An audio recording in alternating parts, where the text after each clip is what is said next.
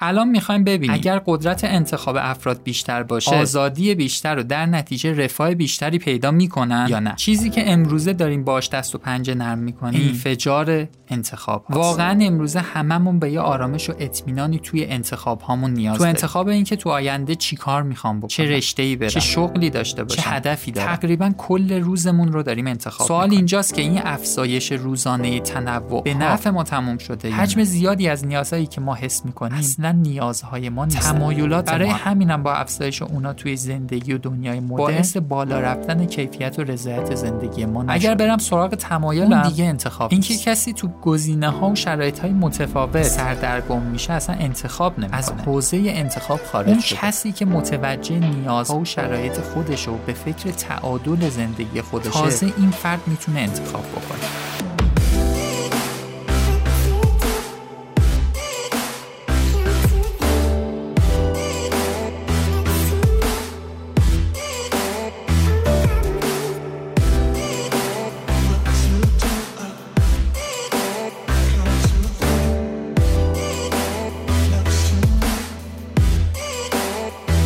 دوستان سلام. من محمد مصطفی ابراهیمی هستم. همراه شما در 34 امین پادکست مونیاز.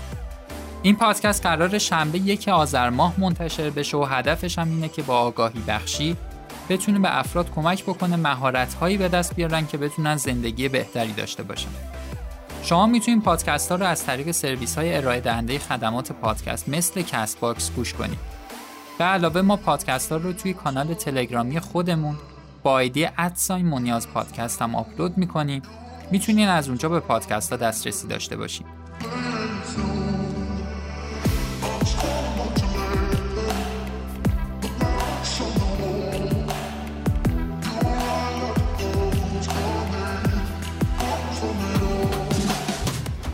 امروز می‌خوایم در مورد انتخاب صحبت کنیم.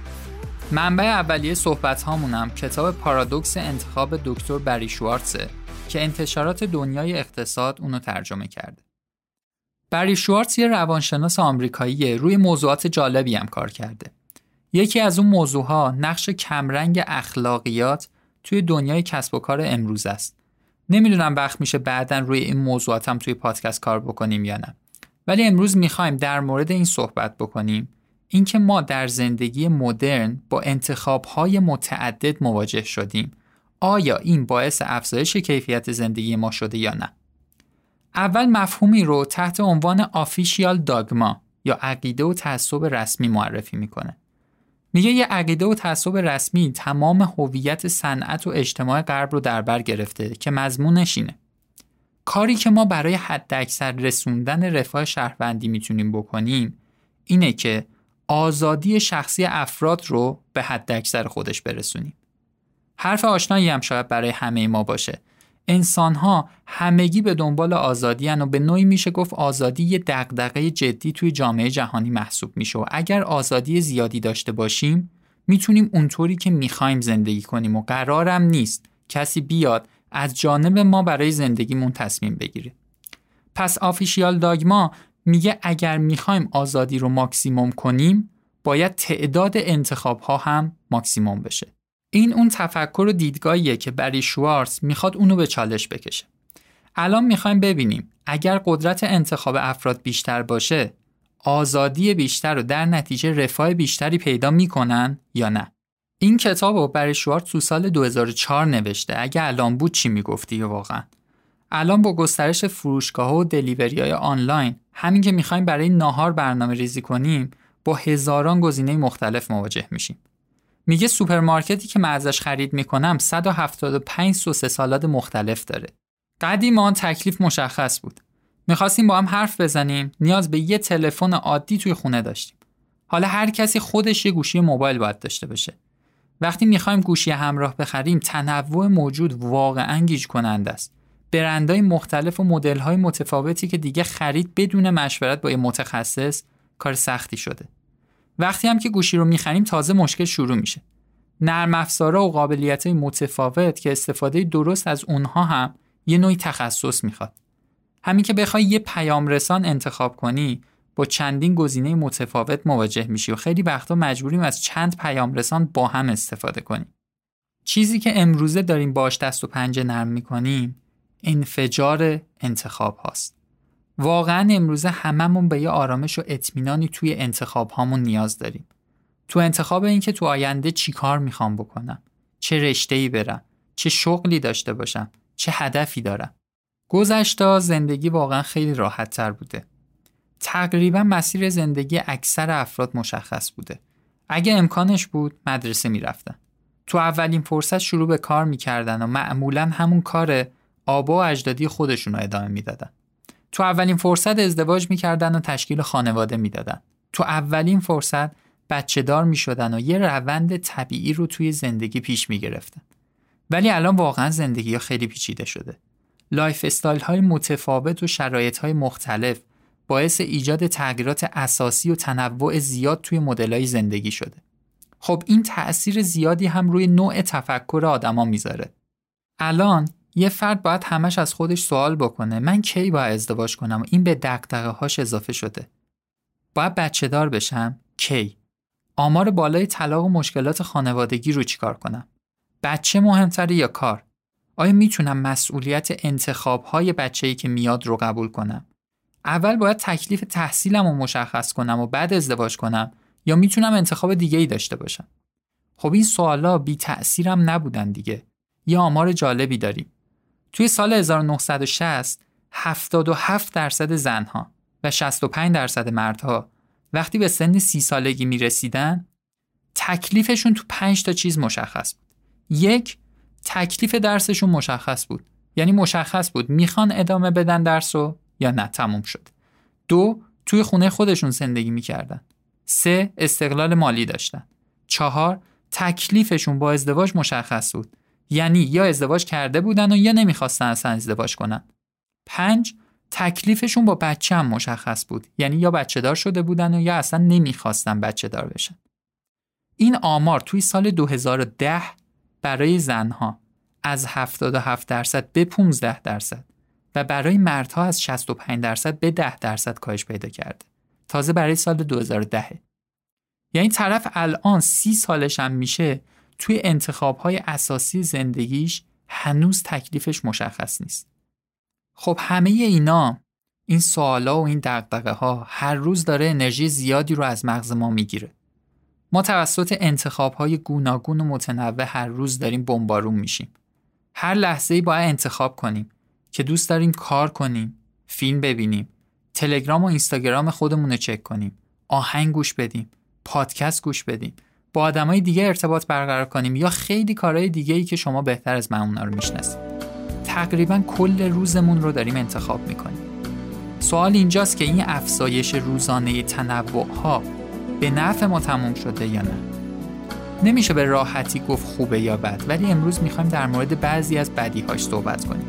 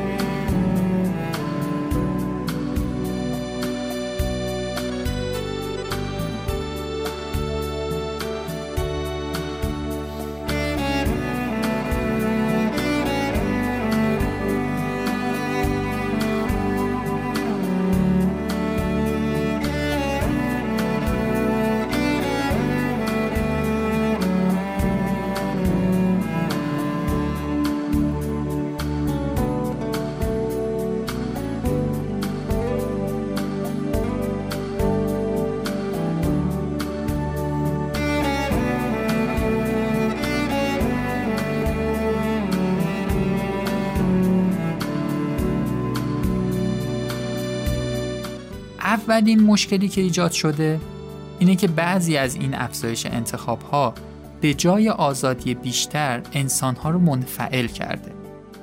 با این همه انتخاب دیگه خود انتخاب کردن هم سخت شده. یه تحقیقی در مورد سرمایه گذاری دوران بازنشستگی روی یه میلیون آمار مستند داریم.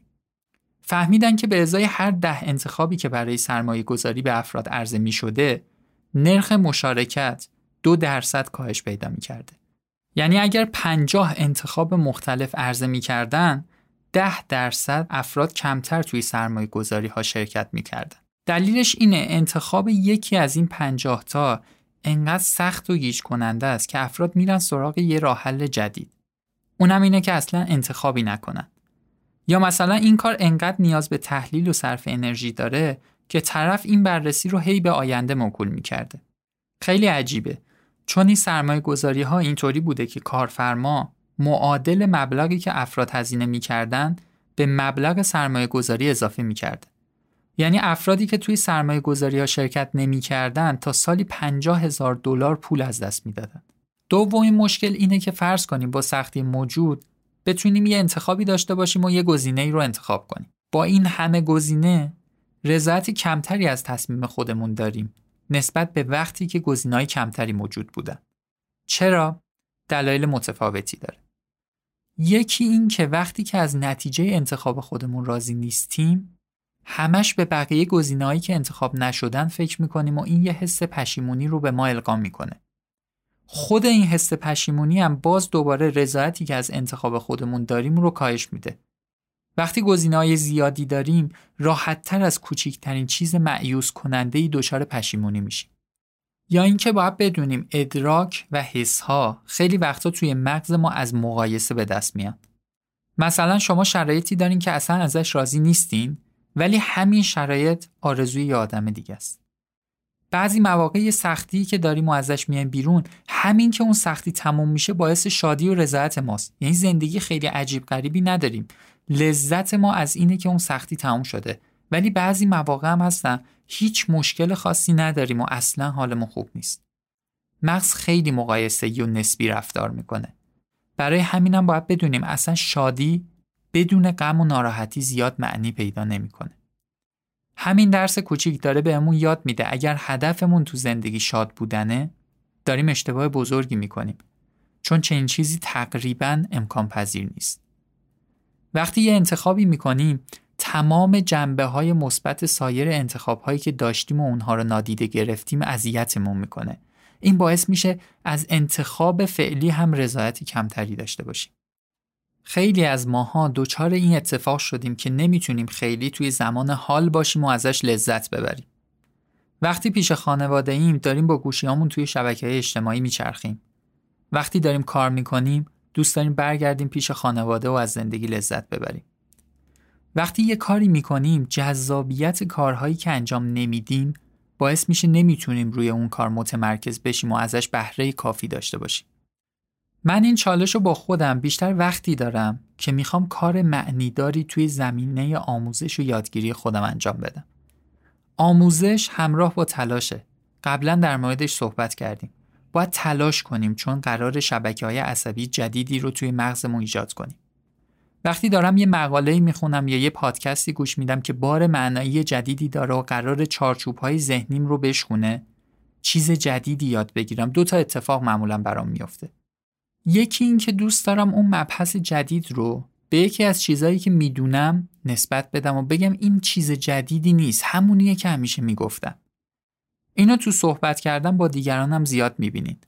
مثلا دارین یه چیز علمی که یافته سال 2020 رو برای طرف با آب و تاب تعریف می‌کنین و میگین چقدر باعث تغییر زندگیتون شده و طرف میگه آره بابا. من اینو می‌دونستم دیگه. این همون فلان چیزه که قبلا بهت گفته بودم. حس می‌کنی اصلا طرف نمی‌فهمه شما چی میگین. به این کار توی مغز کلیشه سازی میگن که قبلا در موردش صحبت کردیم. خیلی از اشتباهات شناختی هم به خاطر همین کلیشه سازیه. یعنی نمی‌تونیم نکات جدید رو از توی بحثا یاد بگیریم چون اونها رو به کلیشه های قبلی توی مغزمون نسبت میدیم. دو تمایل به انجام کارهای دیگه که انجام ندادم و ساده ترم پیدا می‌کنم. مثلا اول ایمیل هامو جواب میدم و به یکی از دوستام که منتظر تماس منه زنگ می‌زنم. با خودم توجیه می‌کنم و میگم اول این کارهایی که راحت تر هستن رو انجام میدم. بعد با خیال راحت میشینم کار اصلی رو می‌کنم. خب دومین مشکل این بودش که سایر گزینه ها و فکر کردن به اونا رضایت ما رو کمتر می‌کنه و نمی‌تونیم توی زمان حال باشیم.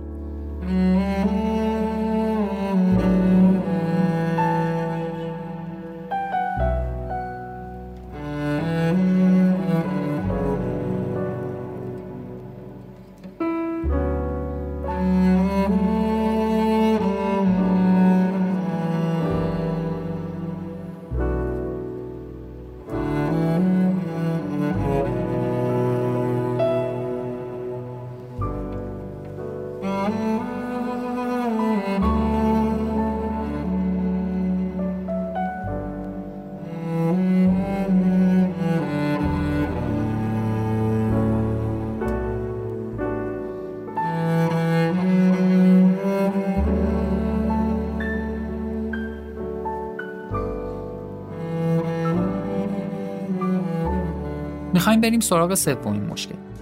سومین مشکل بالا رفتن توقعات. یه مثالی خود بری شوارتز می‌زنه قشنگ راستم میگه. میگه قدیما می‌رفتیم شلوار جیم بخریم یه مدل بیشتر نبود. اونم همیشه داشت به تنمون زار می‌زد و اصلا هم راحت نبود. کلی میپوشیدیمش و میشستیم و احساس خوشتیب بودنم بهمون دست میده میگه اخیرا رفتم توی مغازه و گفتم یه شلوار جیم می‌خوام. سوالای فروشنده شروع شد. slim fit باشه یا regular fit؟ با زیپ می‌خوان یا دکمه دار؟ سنگشور داشته باشه یا نداشته باشه؟ پاره پوره باشه یا نباشه؟ دمپا گشاد می‌خوان یا چسبون؟ این قسمت رو که میخوندم یاد شخصیت عزیزم ببخشید تو کلاه قرمزی افتادم. اونجا هم همینطوری بود. انقدر از بقیه سوال می‌پرسید که دیگه هیچ کس نمی‌تونست به انتخابی برسه. بعدی میگه به طرف گفتم من اون مدل قدیمی رو می‌خوام. همونی که تنها مدل موجود بود. میگه طرف نفهمید من چی میگم و من یه ساعت وقت صرف کردم و همه جین ها رو امتحان کردم. آخرشم با بهترین شلوار جین عمرم از مغازه خارج شد. اون همه جین باعث شد بهترین شلوار جین زندگیم رو بخرم. ولی حس و حالم بدتر بود. میگه دلیلش اینه که وقتی این همه انتخاب برای خرید یه شلوار جین بهمون میدن توقع ما هم از میزان خوبی شلوار جین بالا میره. شلواری که من انتخاب کردم خوب بود ولی فوقالعاده نبود و انتظار من این بود باید فوقالعاده باشه. یه جمله بانمکی میگه. میگه انگار همه چیز بهتر بود. اون موقع که همه چیز بدتر بود. توقعات و کمال طلبی های جامعه مدرن باعث بروز این مشکلات شده و البته بگیم که تنها دلیل بروز این مشکلات بالا رفتن گزینه ها نیست. اینجا الان این بحث خیلی پررنگ شده و دلایل دیگه هم داره. بعضیاشو قبلا گفتیم و بعضیاش هم بعدا میگیم. حرفاش برای هممون آشناست. یه مغازه خیلی کوچیکی فکر کنم تقریبا مثلا دو در یک دور میدون هور تهران بود که فقط آب هویج بستنی میفروخت. همیشه هم دم درش قلقله بود. من خودم هر وقتی از اونجا رد می شدم حس لذت بخشی داشتم از آب میوهی که می خریدم و می خوردم. وقتی تکلیف آدم مشخصه حس مطلوبی از نتیجه داره. اونجا تکلیف رو مشخص کرده بود. اینجا فقط می‌تونی آب هویج بستنی بخوری و واقعا هم کیفیتش خوب بود. بری شوارس میگه همه ما مسئولیم و راهکار اینه تعداد گزینه ها رو باید کاهش بدیم. تاکید می‌کنه که به چندین گزینه نیاز داریم ولی اینکه تعداد اونها خیلی زیاد باشه به ما کمک نمی‌کنه که زندگی بهتری داشته باشیم. میگه اگر ما این گزینه های زیاد و اضافی که به خاطر وفور نعمت در دنیای مدرن ایجاد شده رو به کشورهای دور افتاده و کم بزاعت ببریم یه بازی برد برد ایجاد میشه. با کم شدن گزینه ها اینجا ما زندگی بهتری داریم و اونها هم به زندگی بهتری می‌رسن. توزیع درآمد وضع همه رو بهتر می‌کنه. امیدواریم این اتفاقها تا حدودی بیفته ولی یه ذره خود این دیدگاه ها هم شاید کمالگرایی باشه و به دور از واقعیت به نظر می‌رسه. ولی خب امیدواریم این تلاش ها بتونه منجر به تغییرات کوچیکی حداقل بشه. بری شوارتز چی می‌گفت؟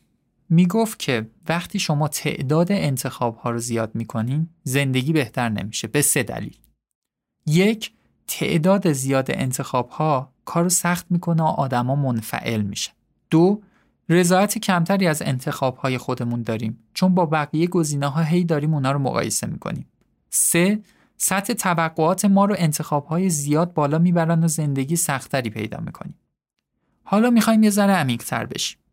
این مشکلات فقط به خاطر این نیست که تعداد انتخاب ها زیاد شده. این مشکل قبلا هم بوده. الان ضعف ما توی انتخاب های زیاد بیشتر معلوم میشه. مشکل اصلی اینه که آیا می‌دونیم اصلا انتخاب چی و چه زمینه هایی برای انتخاب درست وجود داره. ما نسبت به اون چیزی که می‌خوایم تو زندگی داشته باشیم شناخت درستی نداریم. برای همینم با زیاد شدن گزینه ها سردرگم میشیم. ما باید اول نیازهای خودمون رو درست بشناسیم. و وقتی ما نیاز خودمون رو درست نمی‌شناسیم بر چه اساسی انتخاب می‌کنیم؟ بر اساس تمایلات خودمون. وقتی گزینه ها زیاد میشه تمایلات ما هم زیاد میشه. قبلا هم گفتیم و الان هم میگیم که افزایش تمایلات در انسان لزوما باعث خوشبختی نمیشه. وقتی می‌خوایم یه غذایی رو انتخاب کنیم و بخوریم اول باید بدونیم نیاز بدن من چیه. بدن من برای سلامتیش به چه نوع غذایی نیاز داره؟ بعدش می‌تونیم انتخاب درستی داشته باشیم. خب اگر بخوایم بر اساس میل و خواهشی که داریم یه غذایی رو انتخاب کنیم اینجا یه جورایی میشه گفت اصلا انتخابی رخ نداده. این کار صرفا ورود به مسیر تمایلاته. انتخاب بدون شناخت نیازها معنی پیدا نمی‌کنه. وقتی بر اساس تمایلات انتخاب می‌کنیم اگر گزینه ها زیاد بشه تمایلات ما هم زیاد میشه. برای ما به دست آوردن تمام اون چیزهایی که می‌خوایم امکان پذیر نیست. خب به طور طبیعی یکی دو تا از اونا رو انتخاب می‌کنیم ولی نکته مهم اینه. داشتن یکی دو تا از اونها دلیل نمیشه که میزان تمایلات ما کم بشه. بلکه این تمایلات یه فشار مضاعف تو ما ایجاد می‌کنه و اجازه نمیده که از چیزی که داریم و به دست آوردیم لذت ببریم. تمایل ذاتش اینطوریه دیگه. یه چیزی که دوست داشتیم به دست میاریم بعد چند وقت تکراری میشه برام. چون خیلی وقتا اون نیاز واقعی ما نبوده و فقط یه تمایل بوده. بعدش هم می‌خوایم همه اونا رو داشته باشیم و باز هم رضایت برامون ایجاد نمیشه.